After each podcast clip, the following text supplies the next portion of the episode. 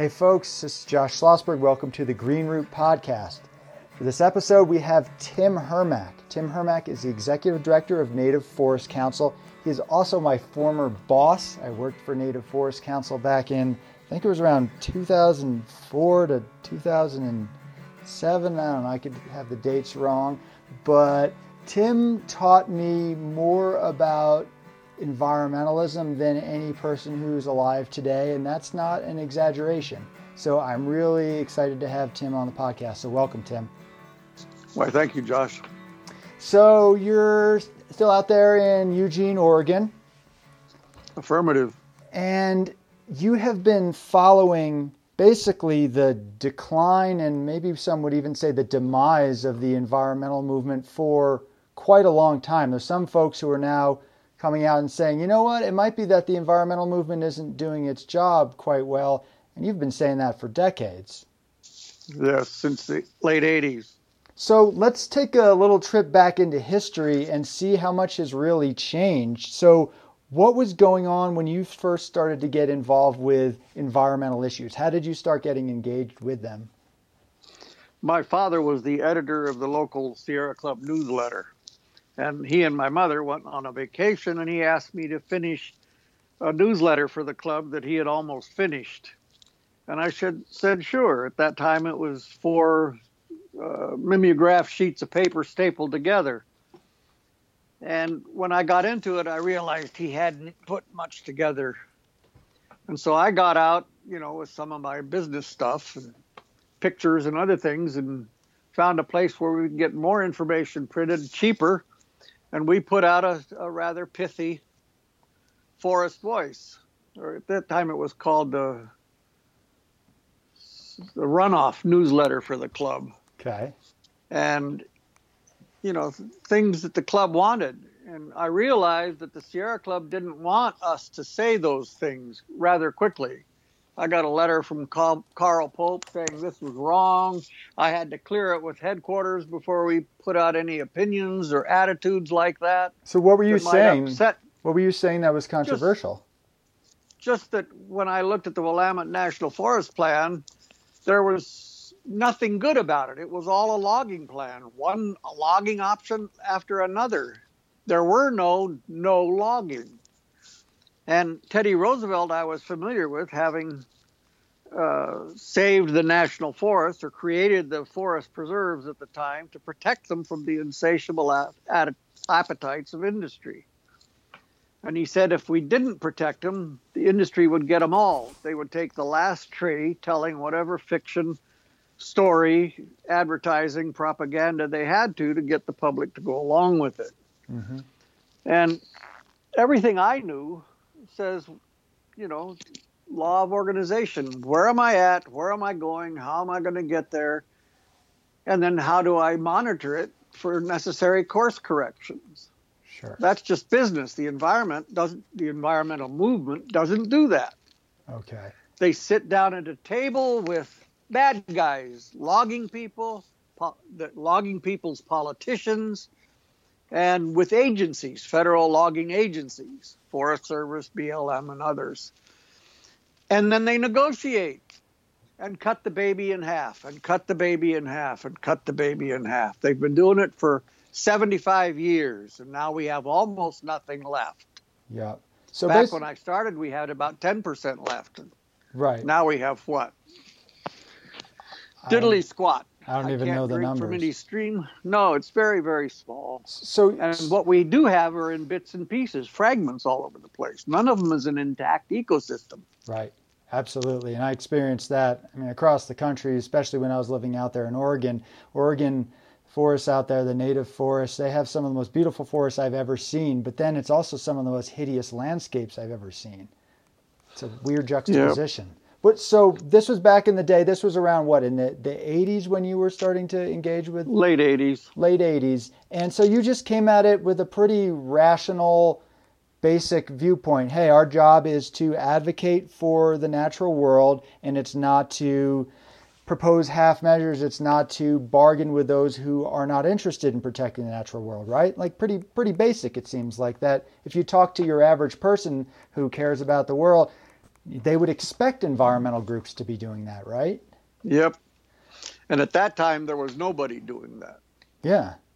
Yeah. Well, when I started getting a part of Native Forest Council, that's when I started to understand that just because you call yourself an environmentalist or you're part of an environmental movement doesn't necessarily always mean that you are doing your best to advocate for that natural world. So, starting with that whole newsletter thing, that's definitely not where it ended for you. Where where did it go from there? No, it just started a big fight within the Sierra Club. You know, Chad Hanson and David Orr were organizers for us within the Sierra Club, and pretty soon we got, I think, half of the groups and chapters of the Sierra Club to endorse saving what was left. We had logged too much, the forests were being hurt by logging, and it was time to stop so that we could protect not only the native forests, but their topsoil, their air, their clean water, their climate and weather, the fish and wildlife, all the things forests support. You know, it's a euphemism. People all talk about it. These are the lungs of the planet. But they don't realize that that's literally the truth. Mm-hmm. Without those forests, we humans would never have existed on this earth. Exactly. Yeah, we come those from the forest. Forests. We depend on yep. the forest literally for survival. This is not just, oh, I like to hike out there or it's pretty no. to look at. Yep. And the funny thing is, halfway into my work, people were telling me, Hermach, you should be saying save the private forests too. Hmm. Because they're all part of the forest commonwealth this country used to have. Right. And so it takes all of the forests of the world so that we have a, a, a living life support system supporting human existence as well as all other lives right. on Earth as, as we know it. So, when did you first start up Native Forest Council? 89. Okay, 89. And that basically came out of being a part of Sierra Club stuff, realizing it wasn't doing enough, realizing that they weren't even interested in you telling them that and improving it. So you started up your own thing called Native Forest Council. Yeah, David Brower, one of the board members of the club or founding members, he was on our board too, and he said, Hermach, set up your own organization, do what you know best, run a small business, and approach it like you do with a business. Hmm. You know, what are the costs, what are the benefits, and then make their various arguments. And so Brower was one of our original board members also, and we set it up and as he had uh, suggested, and it quickly became quite viable. You know, zero cuts, saving what's left. How bad could it get? It's not like we have 100% of our forests and we can afford to give up 5%. We're down to 90 or less percent of our forests remaining. No, 90% of our forests gone. Right. With yeah. less than 10% remaining. Yep. And we're bickering and fighting and quarreling over how much and the terms and conditions of more logging to get rid of some of it. Right. Absolute insanity. Yeah. And my point was, where's the cost of goods sold? The Forest Service claims it's zero that the natural resource capital asset that they're selling to the timber industry for some amount of money isn't valued on the books as having even that amount of value. Yep. When the full replacement cost, as anyone can see by going to an amortization chart at the bank or the real estate office or an insurance company, if you put a the cost of planting a tree, six or seven bucks into the bank at six percent to replace a 500 year old tree, that's an ungodly amount of money. Yes. A thousand year old tree is more money than all the billionaires on earth have. Yep. That's the cost of one tree. And these damn fools the or the very skilled, shrewd liars in the timber industry say, we plant one for every one we cut. And my grandmother said, Yeah, that's like taking someone's life and saying to the government, well, here's a handful of sperm, that's a million four. I'm giving you a million four for every one we kill. So what do you want? Yep. Yeah. It's just as dumb because everybody knows one pup tent isn't worth as much as somebody's house. Yes. And I can give them six pup tents and it doesn't make up for the loss of their house. Well, that's what I realized. But the damn environmental movement doesn't mm-hmm. make those layman's language arguments that have value to everybody. I agree.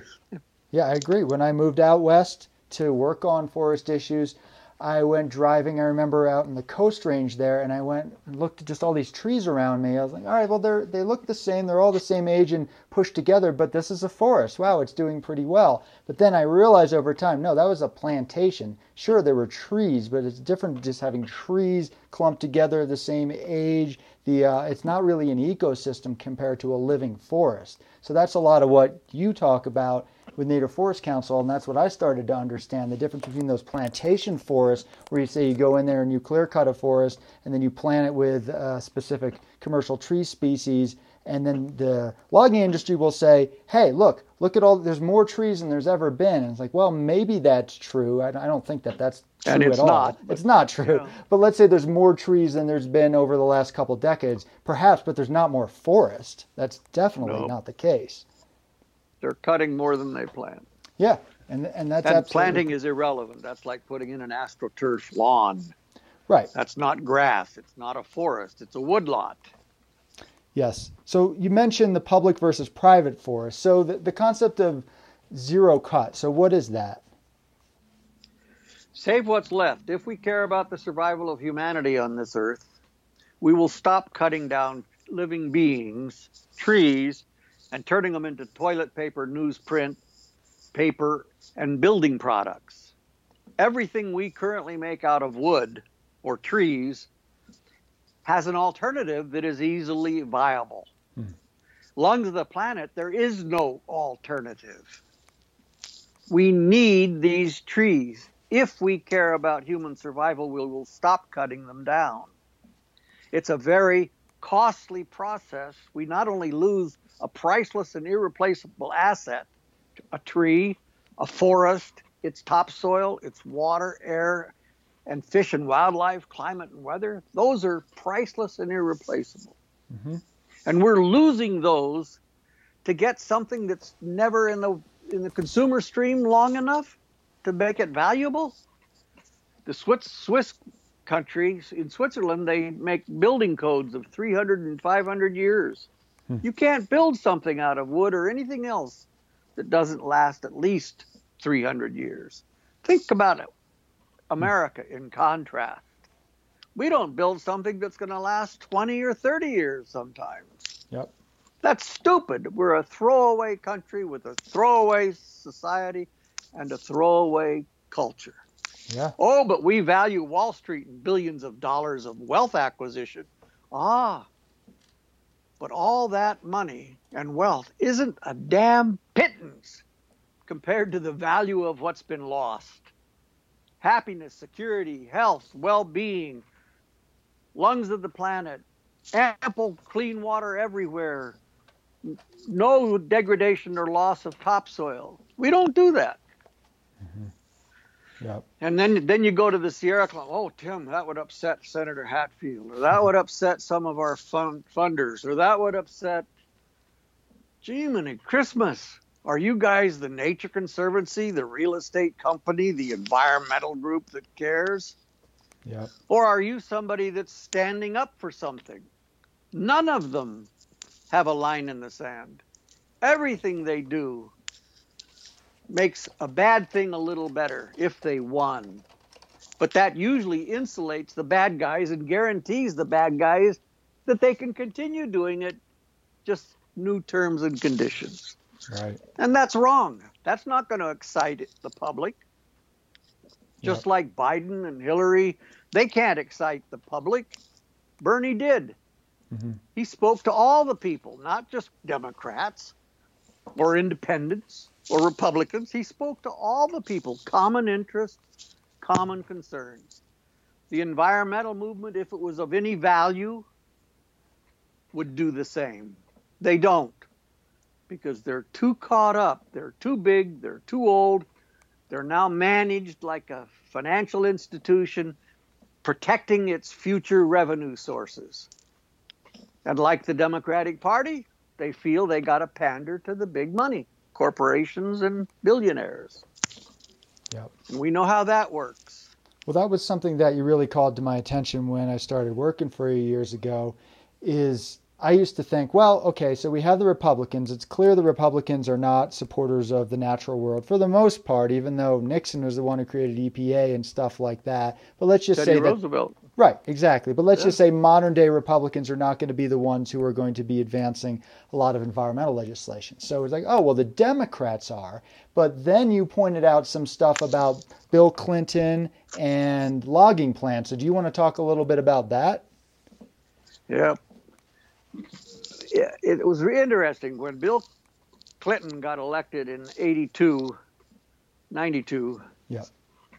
Uh, Dwyer had just issued a decision. Uh, Judge Dwyer in the Pacific Northwest forests, he banned any further logging of ancient forests, native old big native forests with big old trees. Well, that pretty much shut down sales that hadn't been cut yet and future sales that were on the table for planning, all this kind of stuff. Well, Bill Clinton called together this forest council up in Portland, one of the first acts as president after his inauguration, I think March of 93. Yeah, March of 93.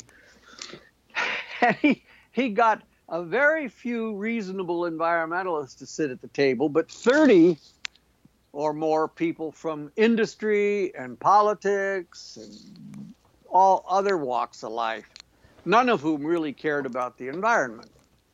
And of course, what did they end up doing? They came up and dictated that they set up a forest task force that, you know, a forest plan and option nine was the best we could do, which was another logging plan. Hmm. And Jim Britell of Kalmiopsis Audubon and I, we came up with option minus nine. Hmm. you know, we needed to save what was left and get back much of what had been lost. If we cared about the survival of humanity, we would save what's left and recover desperately as fast as we can everything that had been lost. Yep. It, it wasn't going to be possible, but that would be our goal. Mm-hmm. And it made sense and it held together. And when we went to Washington, D.C., and met with Peter Milius at the Washington Post and Bob Semple at the New York Times, big editors, and the big editor of PBS, they were astonished. And one of them turned to another and said, You know something? I've been at this desk for 30 years and never, and I've had hundreds of environmental meetings, and nobody has ever said anything that made as much sense. Mm-hmm. Stop now, save what's left, protect what you've got. It is the natural resource commonwealth, and I hate using the word resource because soil, air, and water is not a resource that I can parcel out and buy and sell. It's a commonwealth. It's something that belongs to all people. Mm-hmm. And nobody should have the right to use it as a toilet or a savings account to be liquidated for their own personal benefit, which is what happens now. So the Democrats. So the Democrats were basically folks back in the day, particularly when it came to this Clinton situation, who encouraged the logging to start again. Is that true? Yep. Yep, that's what Clinton did. He cut it in half and restarted logging and said they could only sell half of the sales they had planned. Okay. And certain areas were more protected than others. Yep. So, and he he boasted about it afterwards. Jim Lyons, Bruce Babbitt, all of his people, George Frampton, they all said, you know, we we restarted logging. Yeah. We saved the timber industry and all those logging jobs. Unfortunately, it was all bullshit because most of the trees cut in the Pacific Northwest get exported unfinished without any value added processing jobs as logs, chips, cans, birches, pulp, now pellets and chips. How crazy are we? Cutting down forests so we can send them overseas as if that's all we were worth. Yep. Yep. Well, that- China makes finished products, but we don't. Right. That was what was a huge surprise to me. So that opened my eyes up to, well, maybe the Democrats in some ways are better on the environment, some ways not, apparently, but they're certainly not the answer. And basically that made it so I could never work for a mainstream environmental group after that because to me it seemed like and correct me if I'm wrong that most of what's going on with the environmental movement is just in lockstep with the Democratic Party like they're the same thing would you say that's yep. true yep they're they're both part and parcel of the same beast yep money they're bought and paid for by money and they've got both uh, funder source relationships they want to protect, and they've got political relationships they want to protect. Good point. Even when those political relationships are hurting their fundamental issue, cause for existence. Yes. Well, that's, I think, important to point out. So there are the political aspect, kissing up to politicians, things like that. And then there's the funders. So we're talking about corporate foundations for the most part, right? Yep. Both industry and foundations, and then industry approved grants through the Forest Service or Department of Interior or the foundations that get money from those industry groups. When you look at the behemoth of how much money floats around in our political world, to think we've got any kind of representational democracy is nuts. Mm-hmm. We've seen the elections being stolen there is no credibility or honor in our election process between gerrymandering, uh, voter suppression, and then black box voting. You know, hackers manipulating, even if it's the political party, manipulating vote results, the hmm. count. Holy Toledo. And then you look at the people sitting down, all the watershed councils, three people that are reasonable and moderate and negotiable on the environment, where there's 30 agency and industry and political representations in those watershed councils. Yep. Folks, that's all that's been going on. Logging is not decreasing, it's increasing. More and more of it is getting exported. It's we're losing more and more value added jobs timber jobs. We've got more and more monster machines doing more and more work, and the forests are suffering even worse than they have in the past. Yeah. Yeah. Well, that's... And anybody today can go look for themselves. Yes. Go to Google Earth, Bing Maps, you know, Google Earth Pro, pick any spot and then just go round and round and round as you gain altitude and you can see it stretches from horizon to horizon. And you might not have seen it though, because gates of hell. Because unless you actually go out into these forests, into the areas uh, that are beyond the beaten path, you might not see a lot of this. So they have that concept of the beauty strip where they leave up some of the forests. But if you hike in further and further, you'll find the hacked apart landscapes. And that's what I spent a lot of time doing in Oregon to the point where it almost became traumatic, to the point where it almost became perverse with me, where I would seek out the ugliest landscape so I could get a photograph of it to show people. And I think it had an impact on me. Not a good thing. Luckily, here out in yeah. Colorado, there's not as much, but I actually just stumbled on a logging operation the other day. So there's this state wildlife area, which is kind of this hybrid area for hiking and hunting. It's kind of odd. Anyway, I was hiking on the edge of it and I wanted to go into the national forest. I was kind of off trail and then through the wilderness area and literally right up to the boundary of the state land and the national forest land, there were just hacked apart landscapes, like literally right up to where the fence was. So there was a fence where it said national forest on one side and then the state forest on the other. So they, they cut right up to that line and I talk to them and it's it's something to do with some wildlife stuff that doesn't quite that doesn't quite really make a lot of sense. But it's going on everywhere. Oregon is probably Oregon and the Pacific Northwest has been the hotbed of that over the last decades though, that's for sure.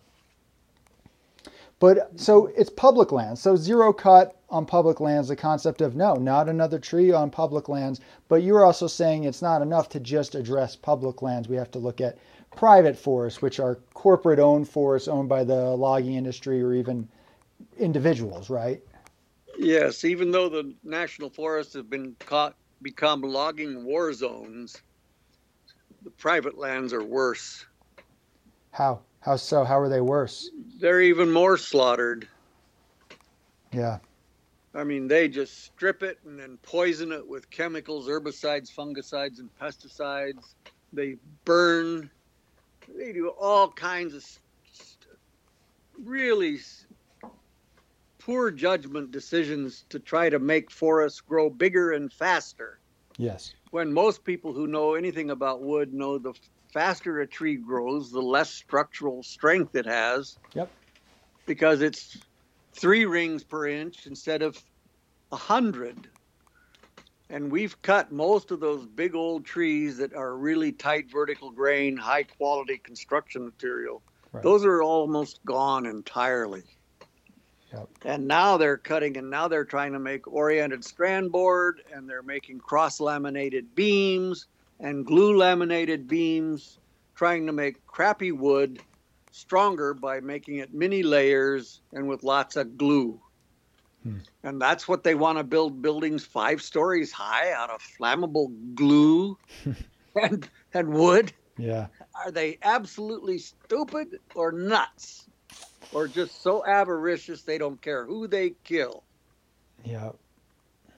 Well, so there's the public land stuff, which obviously the forests have been hacked apart. And then there's private lands, which, yeah, in my estimation and based on everything I've seen, those are the ones that it's the hundreds of acres of just clear cuts. You go out to the coast range in Oregon, which is mountain range near the coast, obviously, and it's just it's just endless, just swy- swathes of just hacked apart. But it's like, okay, so private land, what what can we really do about that? I'm not saying that it's not an issue. Not to, much currently. Yeah, that's that's it's, the problem. It's, it's, it's, such a cultural war. Yeah. People believe they have a right to do anything they want to on their own private land. Well, they can't put a nuclear waste dump on their private land. Yep. They can't put a toxic uh, waste dump there. They can't they can't put a hog farm right next to my house. Yep, it's true. There's lots of things that we zone and prevent bad behaviors on private property because it's going to have a negative impact on the people downwind, downhill, downstream, downtime. We don't let them do that. Yeah. Oh, but we let people log right up to my border. We published one forest voice that had national forests in seven states showing an absolute war zone of strip mine logging right up to the boundaries of the national forests. Mm-hmm. Yeah. You know, the national forests surrounding Yellowstone have just been slaughtered. You know, you look at the lo- the national forest surrounding Yosemite or other places, slaughtered. Yeah. You know, and and they're not content. They want more. We thought, and the people in the industry thought, that nobody would be logging public forests after 1960 or 1980. Hmm. And yet that's all they're logging now is the steep slope backcountry we all thought was off limits. Right. Just logistically, there was no way they could get it. Then they started using helicopters. Then they said, oh, to heck with it. We can put roads that'll cause landslides in the future across that steep slope and log those trees too. Well, that's what they're doing. Mm-hmm. When I started this, you never saw a clear cut from a, a road. Most of our roads, east and west here in the United in the state of Oregon, they're right along the rivers. And you never saw a clear cut. Now you can't drive on a river road without seeing clear cuts. Yep. Right down to the river's edge, right down to the highway's edge. Yep. Why? Because they have already logged all of the backcountry. And now they're coming more and more into where it's going to annoy people. Yeah. But fishermen are complaining, yes, because the they remove shade from this, this upstream water sources, which makes the rivers warmer and it kills more fish. And the, the steep slope logging all erodes causes soil landslides and, and water siltation, which degrades the water quality. And then they spray poisons on those upstream upstream slopes mm-hmm. that then filter down into the rivers and streams. Of course, that's untouchable because that's that's an industry uh, demand, and in Oregon, timber industry wins. Yeah still to this day. Well, there's been some efforts to push back over the years in terms of looking at taxation issues or putting buffers in terms of where they can spray herbicides because a lot of folks who live out in the rural communities get that shit sprayed on their houses. It's it's pretty awful. It's basically a human rights abuse in that regard. Oh, yes. It's always the same. Money doesn't talk, it screams and shouts. Yeah, that's why the and in a, yeah. political world where money, so many people think they're dependent on money, mm-hmm. they don't realize. Look at how much more money Bernie Sanders raised talking to the people about issues that they're concerned with. The timber industry could do the same thing. The coal mining industry, they could do the same thing. Yeah. People, people have the power. The industry doesn't.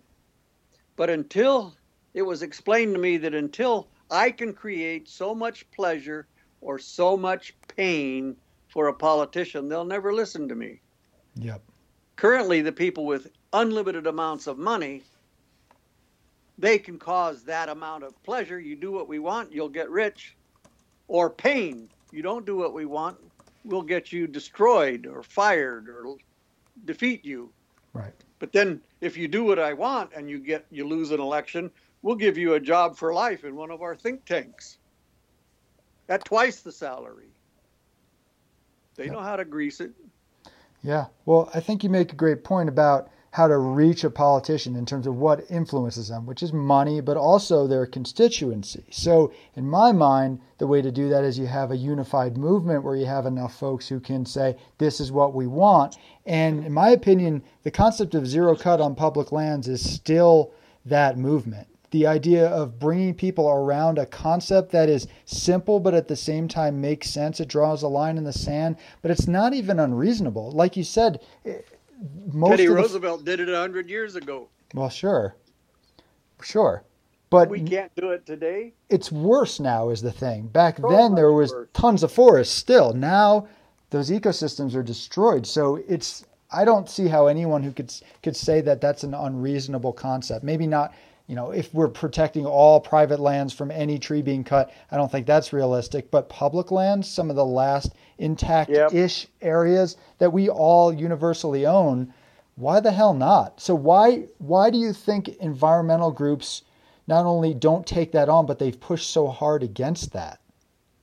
Well, it was explained to me some time ago the, the law of organizational dynamics most environmental groups were started by passionate, diehard, radical zealots to save dirt or save water or save trees or save whales.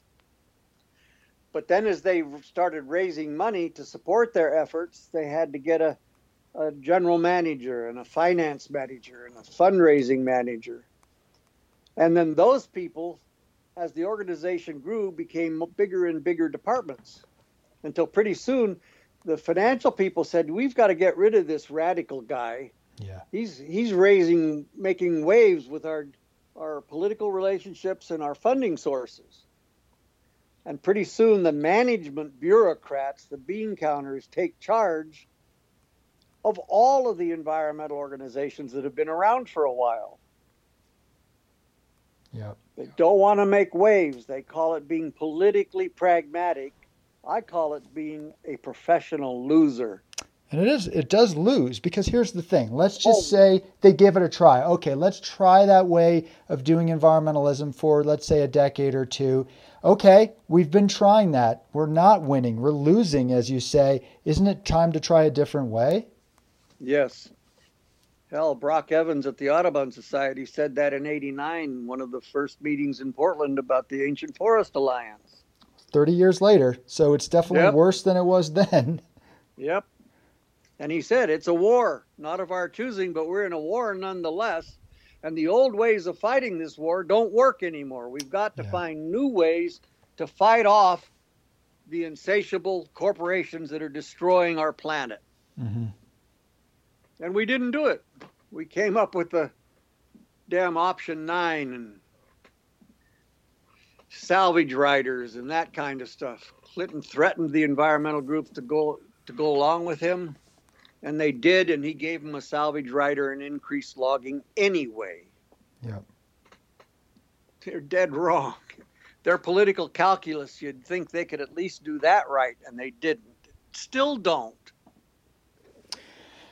Yeah, and and that's the thing. It'd be easy if we could just say yeah, because it's just say Republicans like Trump that do this, and obviously Trump does terrible things for the environment, as have most Republicans. But the other option isn't really that much better, and at a certain point, we can't just go for the less bad, right? Nope, it's always the same. Uh, Clinton was very bad. His people were very bad they all deferred to the carpenters union and the home builders unions and home builders associations and the logging companies and the banks that fund them. They kowtowed to them i believe that the democrats are more destructive to the environment than the republicans. Hmm. the republicans make no bones about being our enemy. A hundred years ago they were the environmental groups. Right. they were the environmentalists. Not anymore but that's a good point because when Obama does the same thing that Trump does, everyone let it go who is in the environmental movement. But then when Trump does stuff, you're more likely to fight it. So it's almost better in some ways. And I'm certainly not advocating, I don't advocate for either party. But at least when you have a Republican in office, the environmental groups are going to fight back. At least a little bit. They'll still cut their deals and cut the baby in half repeatedly. Yes. And claim it's a victory for the forests when it's nonsense. Good point. It's surrender you know. Yeah. But at least with the Republicans, you have an enemy that's in your face. Yeah. The far greater threat is the friend behind you with the knife in your back. Yeah, well, that's the Democrats. Well, speaking of that, so Obama had Sally Jewell from REI, and she bragged about she her plans to increase revenue from the national forests and the Bureau of Land Management lands by twenty percent. Hmm. That means more logging, mining, grazing, drilling, and destruction. That was a Democrat, Obama. Nobody bitched. Yep, you're right. No, Same under Clinton. Nobody bitched. I mean, a few people did, but not the not the but mainstream environment. Fringes. Yeah, yes. just us, basically. Yep. But then they focus their enemy and their their hostile fire on us. Yeah. The Democrats fought the progressive environmental protectors of, of Earth and nature and life worse than they ever fight the Republicans. I've seen it. Yeah, I've seen it. And, you know, you don't have to agree with everything that's in Planet of the Humans, the film that came out. But what's interesting about that is how a lot of it is saying enough is enough and how much environmentalists, mainstream environmentalists, and the big greens pushed against that message. And then going back to the Democrats, so Senator Wyden has been one of the biggest proponents for biomass energy, and biomass energy is mostly using trees for energy. So he, that was not coming from just solely Republicans, it was also coming from Republicans. But he was one of the biggest promoters of that for years, including to today. Basically, a whole idea of we need to cut forests to protect from wildfire, which is not backed in any science. And that's when I started realizing wait a second, not only are the Democrats sometimes culpable, sometimes they are the biggest proponents of these destructive policies. So that kind of blew my mind and made it so, yeah, I was uh, not quite employable ever again.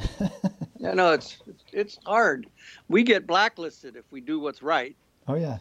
In a in a world of lies, telling the truth is considered a hostile and radical act. Yep. And we're the ones, the nail that sticks up, that gets pounded down the governor of California, a Democrat, Jerry Brown, signed a billion dollar new logging program for state forests hmm. to help prevent the spread of fires. And then you find in Oregon, both Merkley and Wyden, two senators, they've proposed a billion dollar increase in the logging program for national forests. Yep. When you consider that the logging program's 600 millions of taxpayer dollars already, to make it a billion six, is a huge increase in logging. And the first thing, if you care about survival of humanity, and when you realize life is hanging by a thread, the first thing you do is stop sawing away at the thread. Yeah. And we do the opposite. Sierra Club, they're all for it. None of the big gangrene folks are saying don't, don't do it.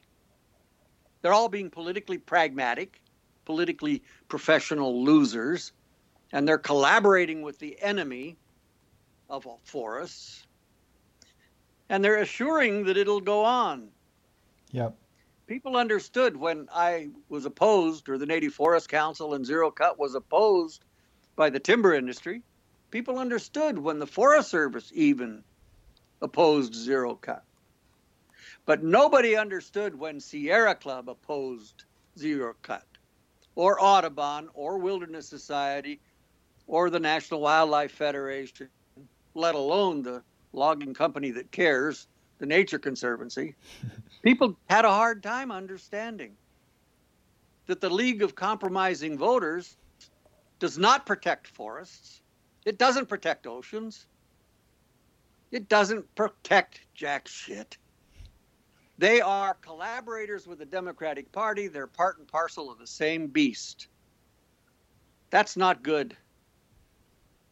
Yeah. Yeah. And it's... But again, as long as the one person believes in saving them and has a spark of hope in, in their breast, hope is alive. One person can make a difference, just like a pebble in a pond. You know you did something and you know it has an effect even when we cannot see it. It has an effect. We influence others. None of us, or few of us, ever really think we made a huge difference. We know we had a difference, but we don't figure it's big enough difference. We, we stopped timber sales for a while. But industry comes back and they rewrite it and come up with a new group of people and a new uh, watershed council to collaborate with their logging programs. And we lose. Yep. But I think the catastrophes and the calamities are so huge and so close. A lot of things are going to change. Can you believe that logging was considered an essential job? Okay. Hmm. During, During the, the, pandemic? Huh. Longshoremen to ship raw logs to China was called an essential job.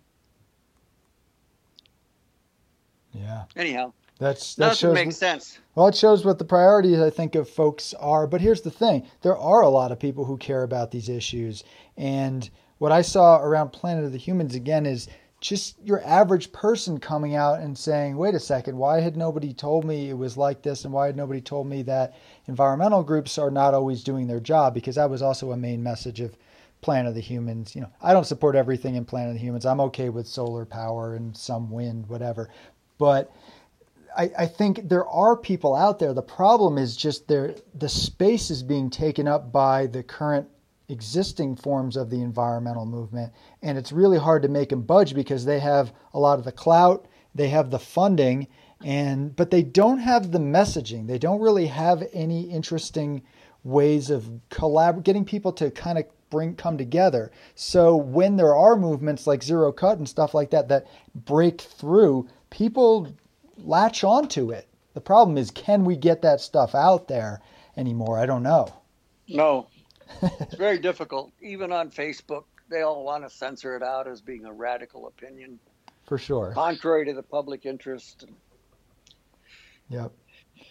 But it's not it's I would say that there are enough folks though right now who are out there and I'm trying to collect a lot of those interviews here in the Green Root podcast who are saying things that make sense.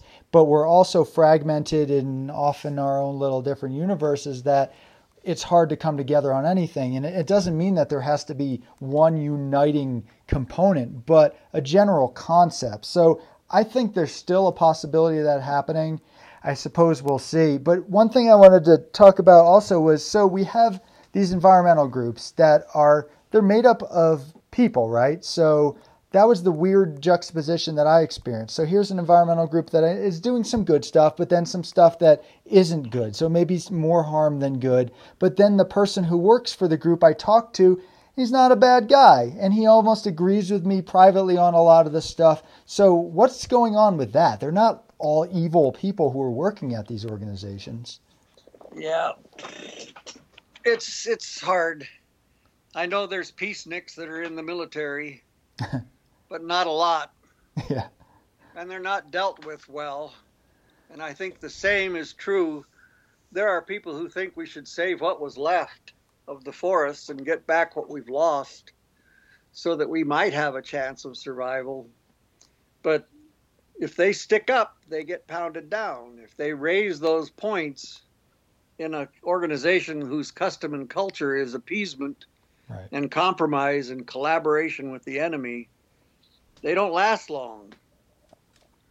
Yep.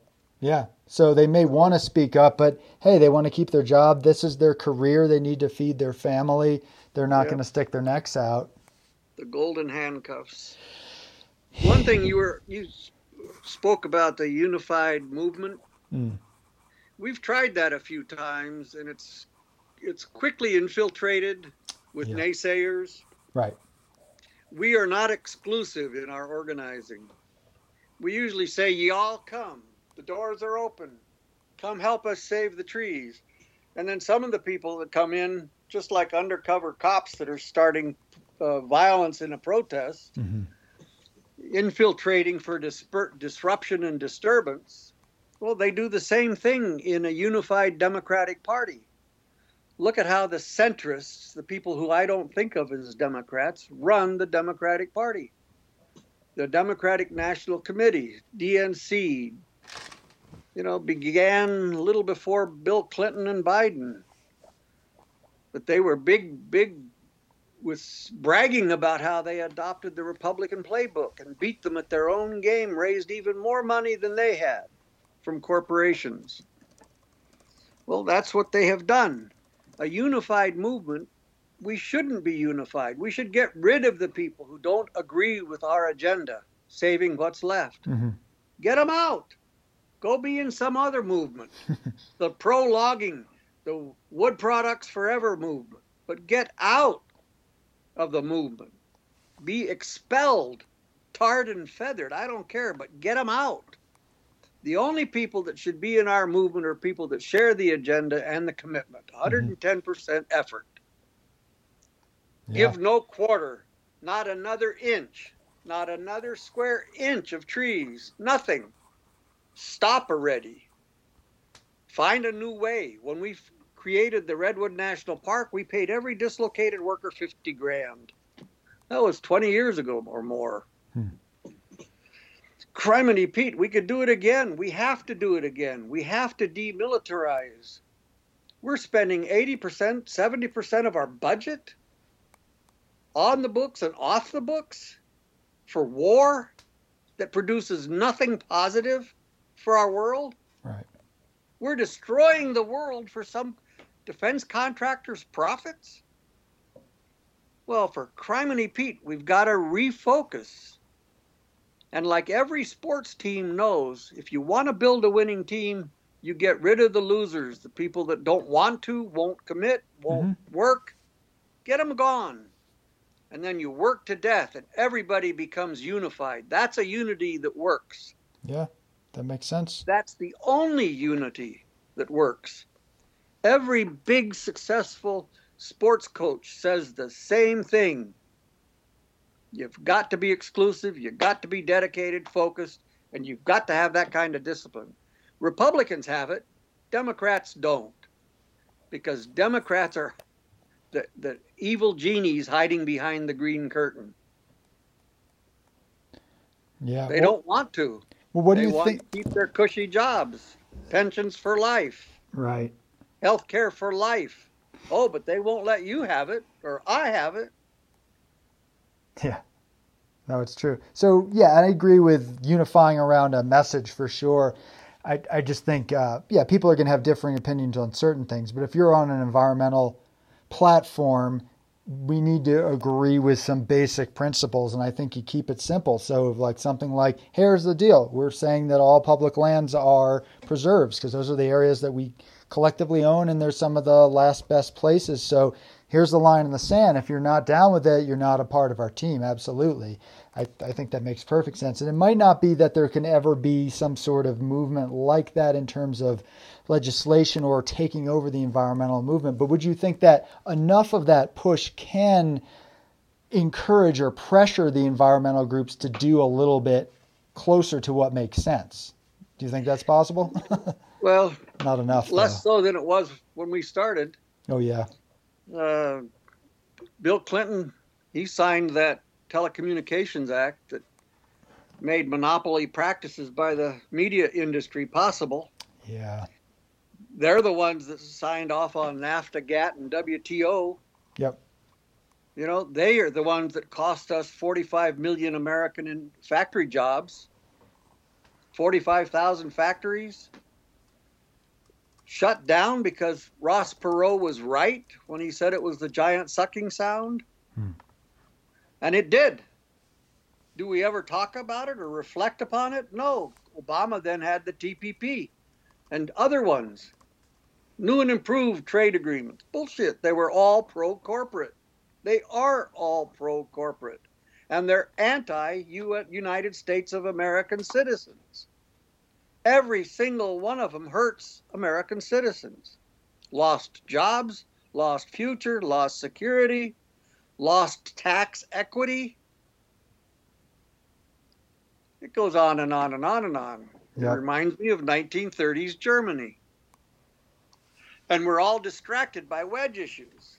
Yes. So now, where I was able to get certain environmental uh, countervailing opinion into an article that was being written. Can't do it anymore. Yes, you're right. Six cor- corporations make that next to impossible. I can still do it on blogs and certain internet sites, but hell, even Google and Facebook are starting to censor those internet sites. And it's not just the corporate masters, because my experience in the journalism world, which I am temporarily on sabbatical from because I was so disgusted by it. So it's just sometimes even some of these smaller environmental journals who just have an editor who doesn't want to push the envelope. That's what I experienced yep. recently and over the last several years. So, yeah. Planet of the Humans was a good example. I've never seen so many lackluster kiss asses, you know, collaborators with the enemy within the environmental movement just come out and viscerally and attack below the belt uh, problems with Planet of the Humans. Yep, which is he, he didn't say he was he was all he was doing was starting a discussion yes. around certain immutable facts. And the facts are real. We are in danger of losing our ability to survive on this planet because of human degradation and exploitation or extraction or destruction of nature. If you want a human life to exist, you got to defend nature in order to protect human life. And we're not doing it. Every single year, we destroy more at an even greater rate. You look at the big thing with Planet of the Humans, they said we got to do something different the people you're counting on and giving your money to aren't necessarily helping your issue. They tell you they are, but they're not. Yep. They use the issue to raise money, but then they don't use the money to save the issue. Yep. Well, that's the thing. And so, yeah, like you said, they quote eviscerated the film in terms of a bunch of half assed commentary against the film without really addressing those underlying issues. And then they suppressed and censored any efforts to rebut that, as I experienced by trying to get an article published. I got rejected by 15 places that had run negative commentary on it. And I've been published by dozens and dozens of publications, including several of these ones that I that I um, submitted to. And it, it, was like nothing else. Michael Moore, who is the executive producer, and Jeff Gibbs, the director, they tried to submit pieces to rebut some of the statements made against them, and those publications wouldn't run it. So it's it's right when you say the media yep. stuff. It's they're not letting us have our voice. But here's the thing: there are other conduits that are out there. So there there are ways for people who think a bit differently to start connecting, and there there's a torch that you helped light basically several decades ago in terms of this environmental stuff. And there's some of us who are still carrying the torch, including you. You're still out there talking about stuff, you're still engaged in the conversation. There are people who are interested in this. And what would be your advice to those who see through the bullshit and want to engage in some way, but obviously they don't want to just be a part of the Sierra Club and, and not that all of the Sierra Club is bad, but most of it is not doing what it needs to do. So, what do people do? How do they engage? find local, you know, some hiking group, find PR firm, take courses in public relations or advertising or marketing. Uh, talk about the use of language. They have the Republicans have Frank Luntz, who's a highly skilled, incredible guy at distilling emotional issues into little phrases that nobody can argue with. Hmm. We have George Lakoff. He's a really sweet guy, but he is not his equivalent. Frank Luntz kicks George Lakoff's ass all the time. But then we're we're the nice people. We're we're here for the public interest. Well, that doesn't make you rich. If you're against that, that can make you rich. Republicans get rich killing the earth, hiring corrupting politicians and judges. They get rich for everybody. And if money is the grease, if money is the measure of all things of worth, which it shouldn't be, but I believe it is, then we're toast. I look at the Obama and Bush who passed the Patriot Act and the National Defense Authorization Act made people don't realize just how bad and evil those two bills were and many other bills. They're they're pointing two battle hardened brigades at us. Two army bases are full of 5000 people two of them who are there to point their guns at us to quote unquote quell domestic civil unrest. Like they know it's coming, like they know they're planning for it. And the Patriot Act, between them, they're able to spend $600 million a year creating propaganda to influence public thinking in negative ways. What the hell country do we live in? What kind of people are we? So it's got to be the teenagers hmm. in middle school and high school. Kids learn computer programming or hacking or whatever it is they learn how to do with the games and stuff. It'll be computers are going to be key, but again, one thermonuclear bomb up in the atmosphere, and most of our electronics all gone. So that's a pretty fragile foundation for our corporate world to live on. Mm-hmm. But still, at the moment, it's still there. I would, I know TikTok is a Chinese uh, substitute in many ways for Facebook. Mm-hmm. But now I hear see that Trump wants to get rid of TikTok really? because we don't control it. I see. Well, that's why I want TikTok. I don't use it, never have, but I want alternatives to things that the government and the corporate sector controls our information. I want to control our information. I want all of us to control it. It should be a democratic thing. That's what I liked about Wikipedia for a long time. And now I see how industry sources are modifying Wikipedia entries all over the place to become more pro industry. Yeah. And against the public interest. So freedom is not something you fight for and win and keep. Hmm. It's something you got to fight for every single day. We're losing our civil rights, liberty, and freedom. Corporations have stolen it. We've got to stop it by eliminating corporate personhood and money is free speech. Those are two huge and vital campaigns. If we don't do those two things, nothing else we try to do has a, a potential for success.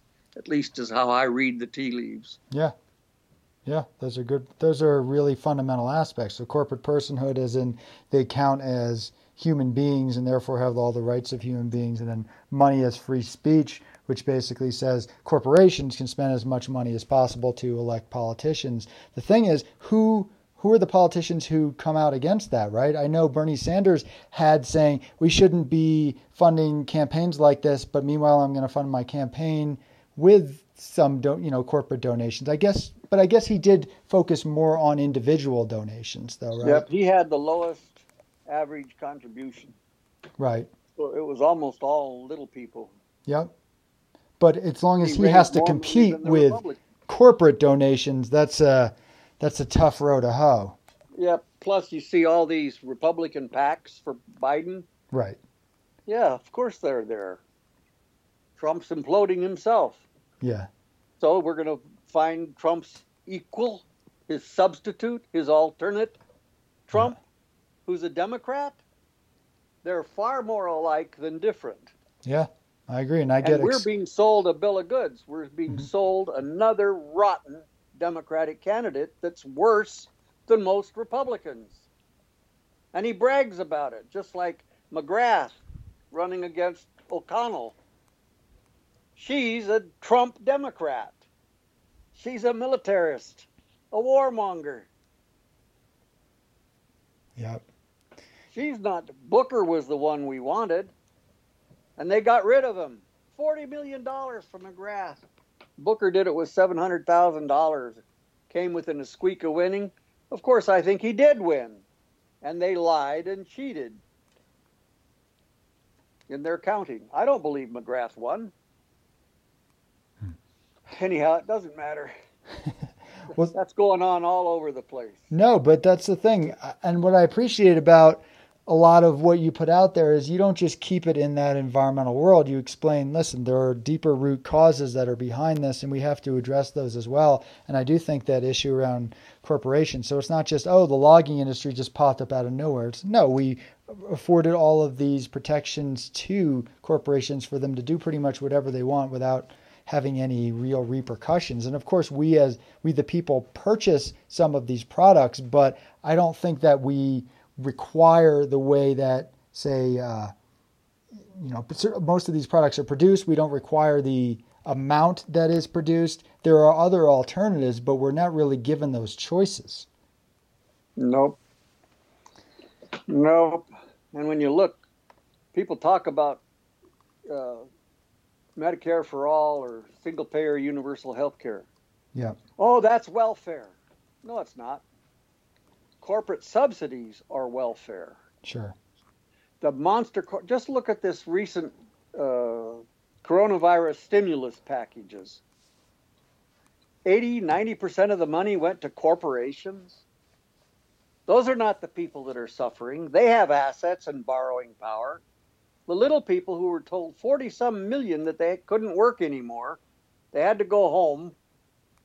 They've lost their job, lost their income, lost their health insurance, and can't pay their rent. Most of those people haven't gotten their first unemployment check or their 1200 stimulus. hmm But corporations got almost six or seven trillion dollars in no questions asked. Here's all the money you can use. They didn't even have to ask for it, it was pushed at them. Yep. Good Lord. That's the priorities, right? To me about it. That's We've got to what- stop corporate plunder. And that's what Obama did during the stimulus, right? There was a lot Yep. of funding, and that's what funded a lot of biomass dollars. facilities. Yep, Obama sent the banks $10 trillion and not one prosecution. Yep. S&L bailout during Republican times, they did. Hmm. Right. So are you down banks and foreclosed and put people in jail. do you think that it's viable for us to break the duopoly of the Democrats and Republicans or is that just We not have to. possible? Yeah. No, it may it may be. I don't think anything is impossible. All right. But in the short term, yeah, I see it as being unlikely. Yeah. But look at Ross Perot. That fruitcake made more sense than than Clinton or Bush. Yep. And because of Ross Perot, he got Clinton elected with 25% of the vote. Right. Third party is vital. And if we keep diluting with lesser evil, I know you guys wanted Bernie Sanders, but we're going to force you to have Joe Biden. Right. The one that won't change anything, won't upset any corporate apple carts. Yeah, but he won't get any votes either. Nobody's going to get out of their chair and brave the coronavirus world to go down to a polling station for 650,000 people like Louisville, Kentucky. Instead of 1,200 polling stations, they had one. Hmm. Yeah, no, it's Supposedly true. that election stands. But what That they was- but they just put that specter of Trump over us, and obviously Trump is awful. I don't I don't know any rational people don't think that he's doing lots of terrible things, but they did that with Bush too. They're saying, well, look, Bush is terrible. We have to get the other. You know, we, we Yeah. Bush will get elected. the other loser. but they still get reelected anyway. So it's almost like it doesn't even work. Yep, Biden. Biden is a professional loser on national campaigns. Yep. Hillary was a professional loser on national campaigns. And you look at their platform messages and their campaign messaging, it's no wonder they lost. It was almost as if they were trying to lose. Yeah. You're all a bunch of shits. We don't like you nurses. We don't like you teachers. We don't like you $15 an hour minimum wage people. We don't like any of you. Get a life. Right. Get real. That's never going to happen. Well, why would somebody come out and vote for her on that message? For sure. Biden's got the same message. Hmm. Promises Wall Street, nothing will change. Well, if it mm-hmm. doesn't change, then we're dead. Yeah. So think- would you say you have so what what is the likelihood that any of this will be turned around? Like if you were supposed if you were to put out a percentage of likelihood. Give us a number. Now you're going to bring out my negativity. Is it I don't think there's a chance in hell this country will turn itself around and rescue itself. Okay. Every every civilization in history has imploded before it was exploded, meaning that it killed itself from within with its own military uh, ambitions, or its greed and its avarice and its inequality. That's what's killed every civilization. So far, it's looking like America will be the shortest lived civilization on earth. Some of those that imploded were 600 years old or 1,000 years old. Yeah. Ours is what, 300 years old? Or less? Mm-hmm. And we've been at war all but 13 of those years.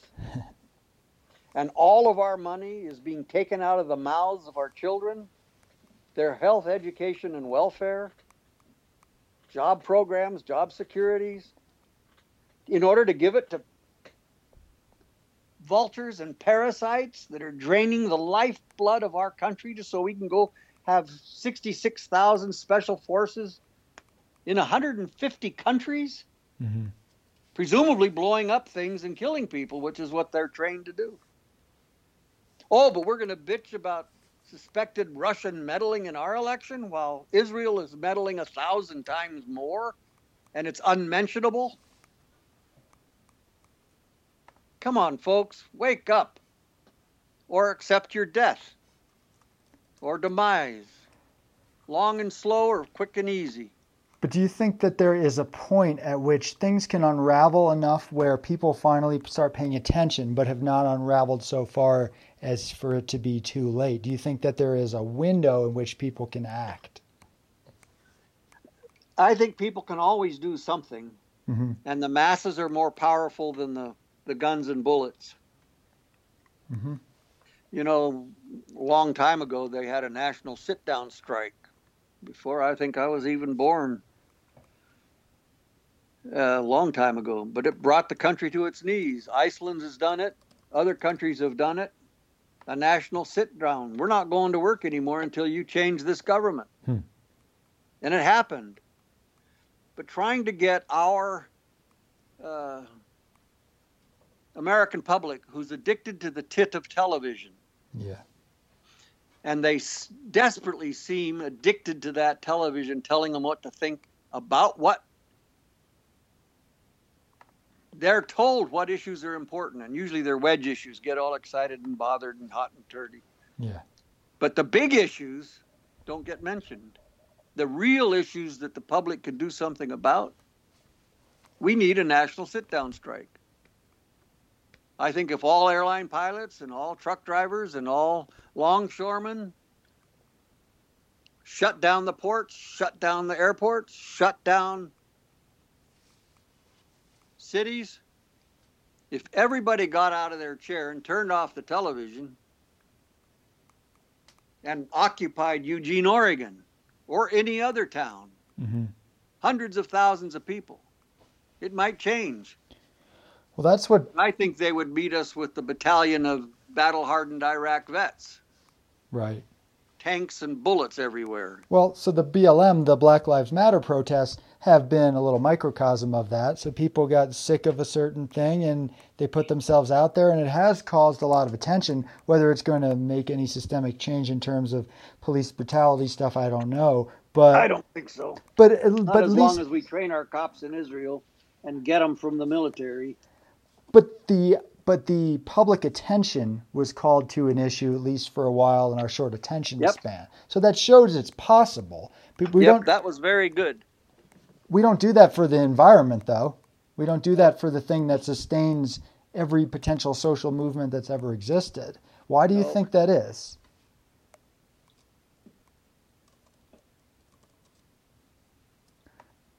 I think it's oppression brainwashing, indoctrination, distraction, yeah. diversion, propaganda. We've so, never had so much propaganda 24 7.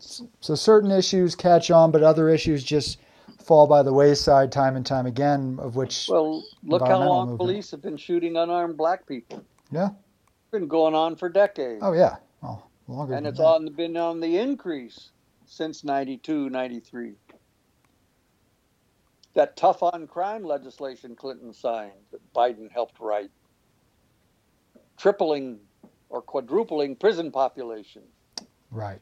Adding 100,000 cops to our streets and training them in Israel or in the military. Giving $38 billion worth of military surplus weapons and hardware to municipal police forces all over the country. Yeah militarizing what the of police. Hell? Yeah, that's been going on for a while, the militarization, and that's not a right left issue. That's a both sides do it. Yes. 30 years. Yeah. We are we are facing a disastrous apocalyptic calamity. And it's bigger and closer than most of us can imagine. Mm-hmm and I don't see any pretty coming. Well, and I think that's a fair thing to point out. I mean, coming back again to Planet of the Humans, just because that is something that went out there into the public consciousness, it wasn't, oh, here are the little specific details about what we think might pave over this little issue a little bit. They're saying we have to confront the reality of what we're dealing with if we are to do anything meaningful. And I agree 100% because a lot of times we don't really we don't really confront it in the proper way. So until we realize that the environmental groups are not really advocating for the environment, until we realize that the Democrats are not that much better than the Republicans and in some ways can actually be worse, then we're not going to move forward in any way. And so then they say, oh, you're dooming and glooming by daring to talk about that. Well, we have to start there. We have to accept where we're at if we're going to move forward in any way. And so I fully support putting out stuff like that. I don't know the answers, I don't have solutions or anything like that, but I know that we can't come up with the answers if we don't have the right questions. So. Well, I think the answers are common sense, and most of us have them. Yeah. I think most of us do know the solutions. As long as the nuclear industry is indemnified for most of its costs. If there's a nuclear reactor explosion mm-hmm. and it's $10 billion worth of damage, they only have to pay $100 million. Mm. The public pays for the rest. And that's true for most corporations. All they have to do is declare bankruptcy, like the Bhopal one. Mm-hmm. Bankruptcy. Now we don't have to pay a dime. Exxon Valdez oil spill. It should have been $50 billion of expense to the people of Alaska. Instead, they got it down to $500,000 Yeah. or 500 million. I don't remember what it was, but some small amount. hmm The courts ruled pretty, still pretty big amount, 10 or 15 billion, but then it was reduced to 500 million or something. And some people I know still haven't gotten their first dollar from even that settlement. We subsidize corporations. One thing back on the planet of the humans, Hmm. the the think I the point that I think was most important, and it wasn't made as well as I thought it, it could have been, is that every alternative energy source has never once reduced pollution output Yes. because pollution grows everywhere. All we do with alternative energy source is add it to the supply of energy, which causes industries to expand even further and destroy even more natural resources to make their expansion possible. Yes. And that's that's the point I think they were trying to make. But instead they just say solar is bad or Right. I mean, and they yeah, they made that point really that bad. they did make that point that you said, but very briefly, and I agree, not Yeah. as expansive as they could people have. people overlooked it. They didn't register that that was a seminal point. Right. Right. It's like, all right, you can put in some other less impactful energy sources. I'm fine with putting in some more solar. That's fine. But as long as we keep expanding the monster, that doesn't mean anything and it can be harmful because we're not looking at what we're actually doing. We're pretending that it's all fine because we're putting in a few solar panels here and there. It's just, uh, but I think it's too complex for a lot of people to understand, and uh, I don't know. It's it's the conversations though are necessary, and these days it's hard to have conversations in the public forum. But luckily, we do have alternative ways to do it, such as podcasts, such as the Green Root podcast. So obviously, I'm not pretending that this podcast alone is going to accomplish very much. But if more of us are putting out our ideas like that, I think people are hungry for it, and that's what I saw with Planet of the Humans. You didn't see it in the media because they obscured it, but if you look at the comments on YouTube, they're I would say 95% favorable. So here's just your average person saying, "You really woke me up. I care about this." Oh, maybe I don't agree with this thing, but I think this is a great point. Those are the folks that I think we can engage, and maybe those are the younger generation. And so maybe it's our generations where you're the, I guess you're the, are you the boomer generation? And then uh, I'm basically Generation X. Maybe we're not going to change folks like ours mind if we're not already on this side, but the younger folks, maybe we can. Yep. I'm old. I'm 75 years old. I've been at this for a while. I've seen a lot, but I have less reason for hopeful optimism today than I used to. and the, the biggest power we have when we share our stories is the infectious sincerity and enthusiasm we present. Yep. And that's become more difficult for me. I I still have passion. I still have a real opinionated backbone. But it's still hard for me to spend the energy to communicate it Yep. because I'm too damn depressed. I look at the facts. I'm a data news junkie. Yep. I cruise it and collate it and redistribute what I consider to be the most creamy parts, good and bad. But that's even that I see, you know, they've manipulated so that more and more people don't get to see what I put put put out. Oh yeah. And I used to get it even with the Stumps Don't Lie news list. Hmm. You know, people would infiltrate it and then corrupt it or Sure. it's it's so easy. We need we need Frank Luntz. We need Tom Bain, Paine. You know, we need that simple lay language messaging to every American. This is what's important. This is what we're losing, and this is what we can do to stop it. Yeah. And some of that is all basic. It The carbon tax reduces energy consumption. It should be a huge carbon tax, just like we should put a huge tax on stock transactions. Hmm. Not a quarter of 1% like Peter DeFazio's promoted. Hmm. One quarter of 1% to prevent stock speculation driving the market up and driving it down, picking the pockets of the little investors. That's what we know is a solution. cap and trade, cap and dividend, it doesn't do it. That does not reduce energy consumption. That does not reduce reduce pollution. Yep. We need to reduce pollution. We can't clean up the whole blasted atmosphere. Carbon capture. We've got methane going out. We have methyl bromide going out. We have all kinds of ozone depleting chemicals going out daily. We don't stop it because we, we're afraid to go after the big financial interests. Mm-hmm. Hell, if we forbade it, if we said to the nuclear power industry, you can't have a nuclear power plant unless you can get a safe way of disposal. Right. They would come up with a safe way of disposal. Otherwise, it's not worth them investing in the research if we keep immuni- immunizing them. Yeah. And we could do the same. If your car doesn't get 50 miles to the gallon, hell, make driving cars, individual cars, extremely expensive. Yep. And then people would invest in a public transit system, high speed rail. China has 20,000 miles of high speed rail and we don't have one? Oh, but we hate China. They're so bad.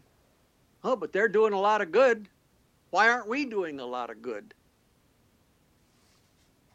Yeah, I think you speak a lot of truth in terms of we have to be sober about these realities and maybe that's maybe you're like a doctor that gives a diagnosis about a health condition. And then you could say oh doctor why did you tell me i have a heart condition? Why are you being so negative? Like, well i'm trying to save your life. And then yeah you, can't you just prescribe bed rest and a glass of orange juice and two aspirin? No no no, that won't save your life. Right.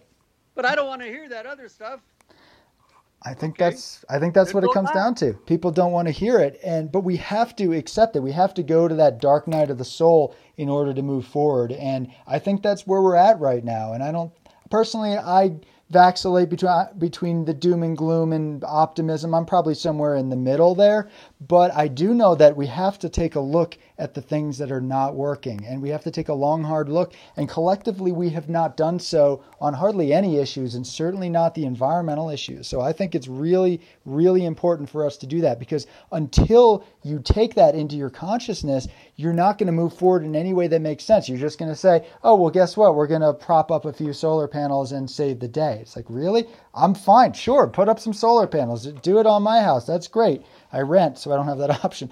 But that's not enough. And only if you have that dark night of the soul do you realize that's not enough. So, I think it's important. I think people have to hear this message. amen Well, probably going to get going, Tim. But thank you so much for taking the time for to talking to me about this stuff. You've definitely loomed large in my life in terms of all these environmental issues, and you're continuing to put this out into the world. And there are others who are also doing it, so who they're carrying your torch on. So you're not done yet. Not suggesting that, but I think it's important to realize that that is still progressing in this world, and thanks to you. Yep. Thanks to all those like me. Yep. There's a lot of people. And unfortunately, the military is doing a lot of it. well, that's true. That's that's an issue for another day. But thanks again, Tim, for coming on the podcast. You bet. Take care anytime.